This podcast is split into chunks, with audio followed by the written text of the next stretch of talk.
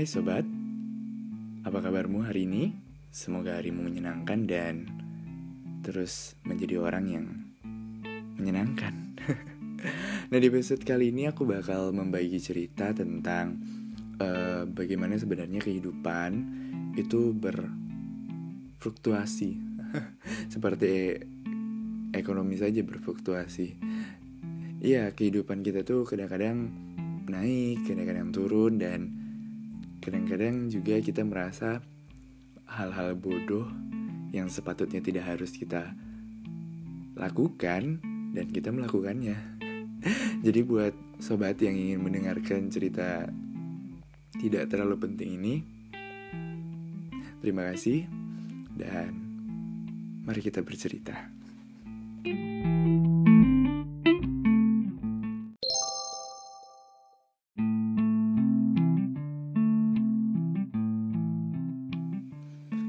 Banyak orang yang mengatakan bahwa kehidupan itu dimulai sejak kita lahir.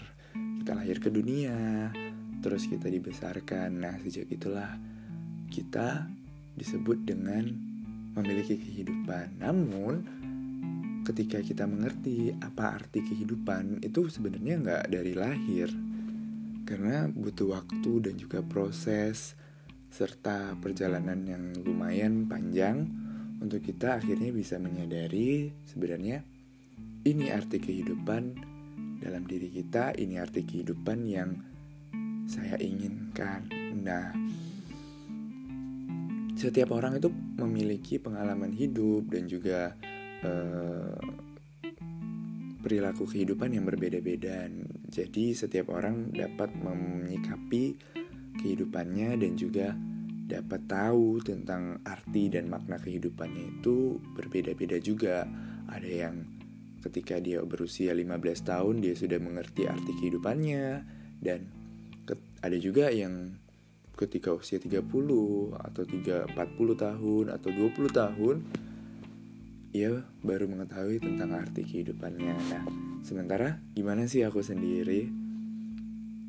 Sepanjang sekarang usia aku tuh udah dua puluh dua ya.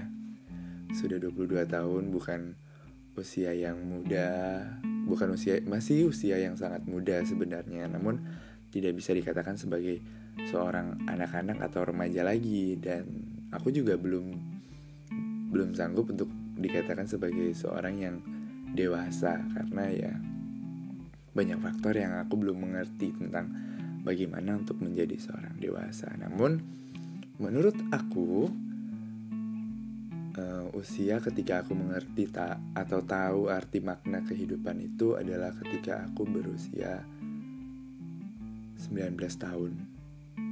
Ya, sembilan belas tahun. Dimana pada saat itu aku sudah mengerti tentang bagaimana lingkungan sekitar, bagaimana aku harus bersikap terhadap orang, bagaimana aku harus menempatkan diri pada posisi-posisi yang berbeda di setiap situasi yang berbeda. Mungkin itu bukan waktu yang cepat ya, bukan waktu yang cepat, dan aku juga ngerasa itu bukan suatu waktu yang lama karena berdasarkan pengalaman aku sendiri dan juga uh, kehidupan yang aku jalani. Nah, ya aku baru mengerti tentang fase dimana makna dan arti kehidupan tuh pada usia sembilan belas tahun. Ya, usia yang bisa dibilang akhir dari masa remaja. Sembilan belas, sembilan belas, the last year of your being, your being teenager. Kalau udah dua puluh kan udah kepala dua, hitungannya bukan teenager lagi, sudah melampaui masa teenager. Nah, buat sobat sendiri, kapan merasa arti kehidupan itu sobat mengerti? Mungkin di usia empat belas tahun, lima belas tahun, atau bahkan dua puluh tahun lebih. Itu berbeda-beda tergantung dari bagaimana sobat bisa menyikapi dan juga sobat bisa mengerti tentang makna kehidupan dari yang sobat jalani. Sebenarnya definisi makna kehidupan di sini tuh besar ya. Maksudnya luas. Ada yang memaknai kehidupan sebagai kebebasan finansial, ada yang memaknai kehidupan sebagai kebebasan dalam berekspresi, kebebasan dalam menyampaikan pendapat, dan kebebasan dalam memilih hal-hal yang ingin dilakukan. Makna kehidupan itu tergantung dari pribadi sobat sendiri. Nah, dari dari kehidupan dan fase-fase itu, sebelum sampai pada akhirnya aku mengerti atas makna kehidupan aku tersebut, tentu banyak hal yang menyita perhatian aku dalam menjalani kehidupan ini. Salah satunya adalah cinta. Nah, cinta ya, banyak dari sobat mungkin yang merasa, apa sih cinta? Cinta-cintaan tabu memang. Bukan tabu sih, lebih ke arah yang kayak uh, sesuatu yang misal sesuatu yang ya bodoh. Kalau anak sekarang bisa dibilang bucin, budak cinta. Dan banyak juga yang bilang kalau apa sih, jangan bodoh karena cintamu. Nah, mungkin kau mungkin mungkin kamu mungkin kamu belum ngerasain nih gimana rasanya uh, senyum-senyuman ngelihat dia dari spion motor. Terus kalau lagi di lampu merah,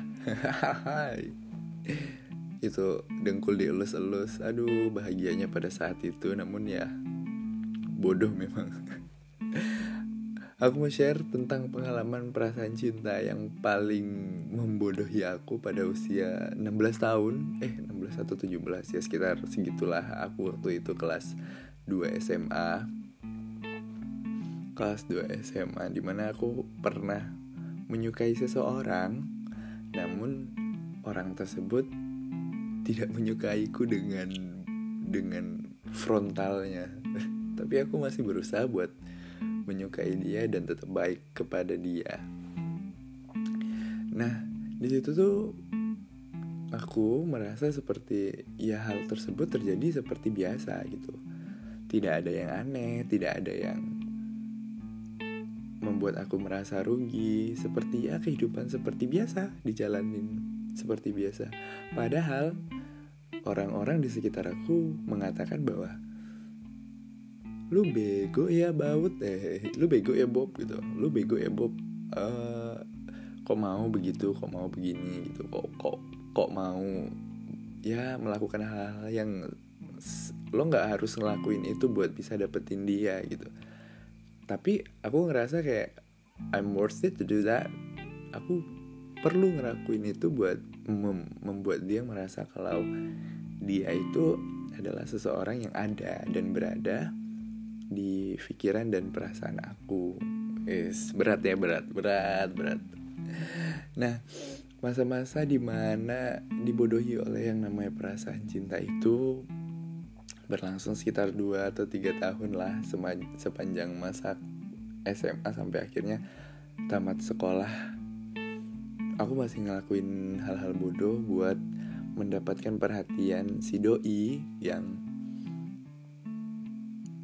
yang aku suka.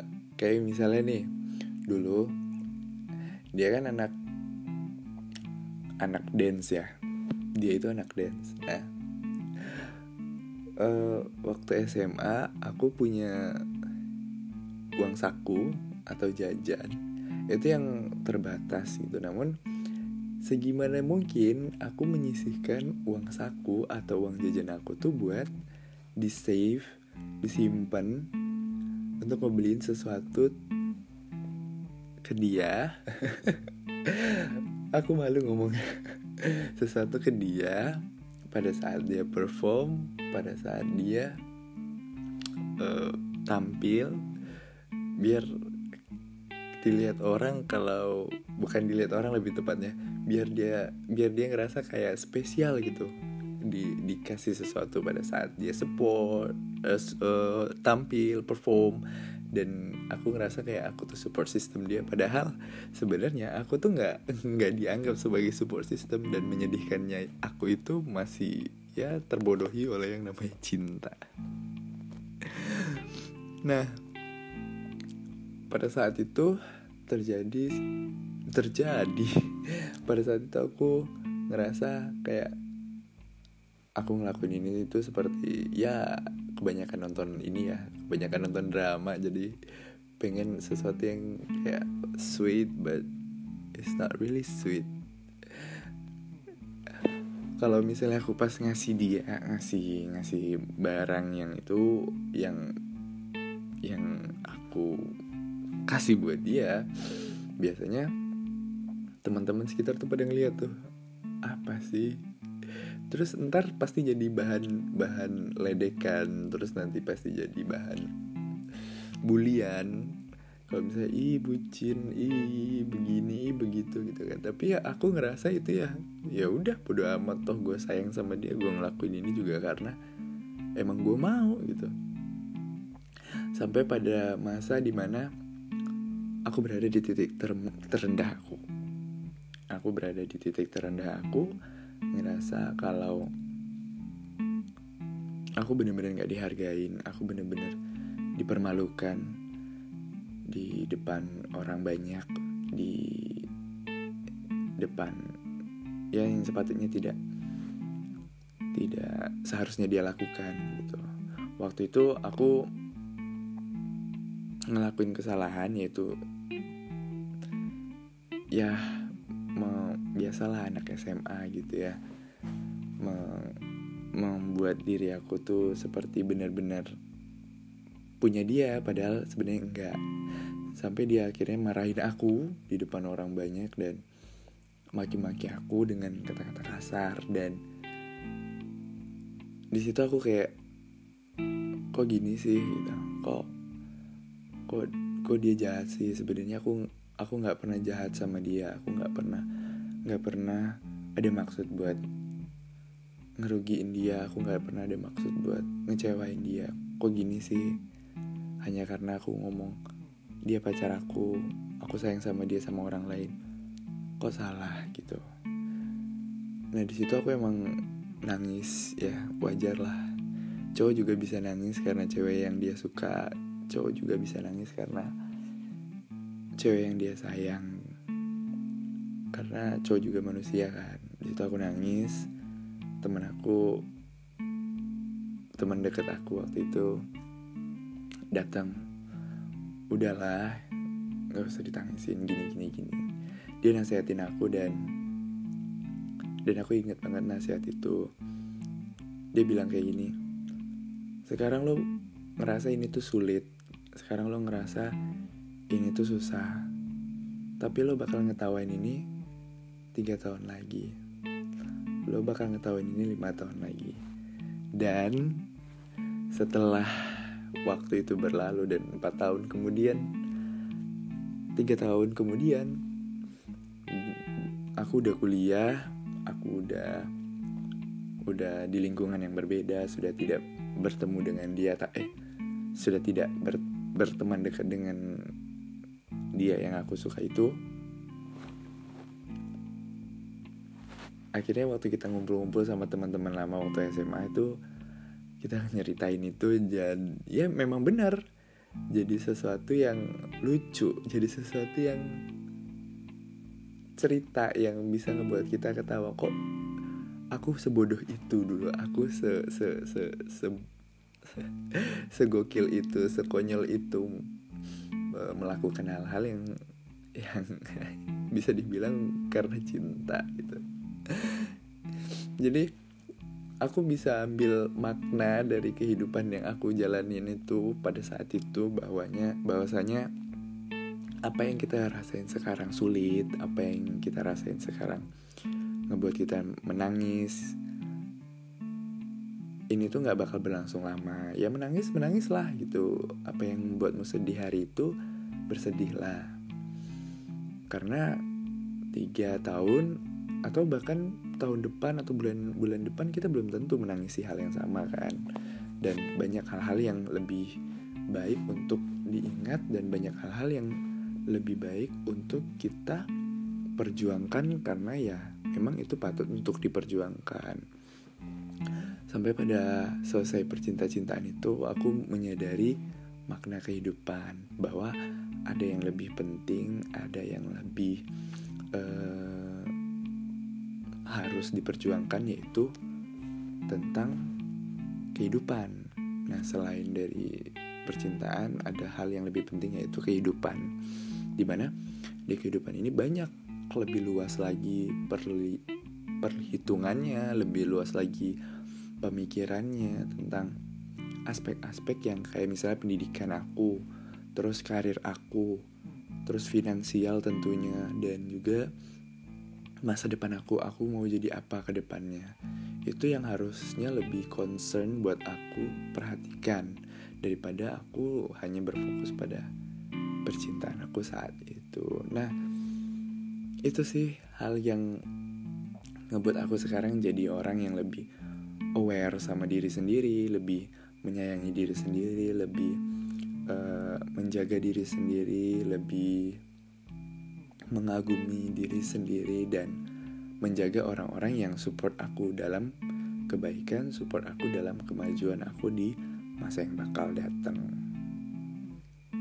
Nah, buat sobat yang sekarang sedang bersedih, pesan aku nih buat sobat yang sekarang sedang bersedih, jangan bersedih karena, ya maksudnya tuh jangan bersedih yang berkelanjutan sampai I want to be die.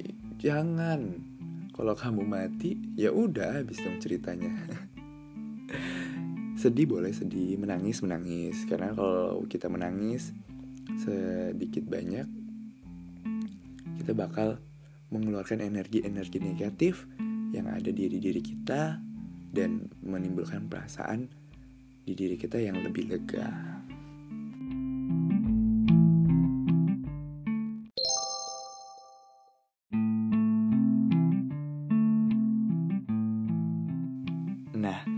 Setelah sobat menyadari tentang arti kehidupan yang sobat jalanin, banyak hal yang sudah sobat lalui, seperti tentang kehidupan, percint- kehidupan tentang percintaan, dan juga pendidikan atau karir yang sebelum-sebelumnya sudah sobat lakukan. Tentunya sobat kedepannya ingin meningkatkan diri, mengimprove bagaimana kita menjadi orang yang lebih baik. Nah, hal-hal yang perlu kita lakukan sekarang adalah terus bersyukur. Bersyukur tentang pengalaman yang sudah diberikan, bersyukur tentang hal-hal yang sudah ada, dan bersyukur tentang pelajaran yang kita peroleh saat ini. Nah, setelah kita bersyukur, tentu kita harus berpikir secara positif. Berpikir positif di sini adalah, aduh ada suara ayam kekei. Nah, berpikir secara positif di sini adalah melakukan hal-hal yang eh, memikirkan hal-hal yang berdampak baik terhadap kita, memikirkan hal-hal yang harus kita lakukan ke depannya, seperti apa nih?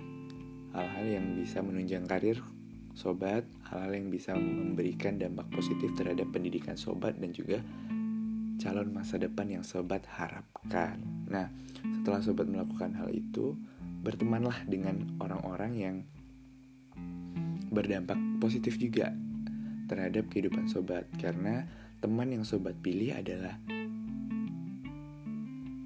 uh, cerminan terhadap diri sobat yang yang tanpa sobat sadari adalah yang sobat pilih sendiri gitu. Jadi setelah kita bersyukur, melakukan hal positif, dan kita harus memilih teman-teman yang mendukung kegiatan dan pola pikir kita. Karena kalau misalnya sobat punya kegiatan yang positif, punya pikiran yang positif, tapi tidak mempunyai teman yang positif, yang sepemikiran dengan sobat, tentu hal-hal yang sobat ingin capai, hal-hal yang sobat ingin peroleh, akan sulit digapainya karena tidak didukung oleh teman-teman sobat yang tidak sepemikiran dengan sobat.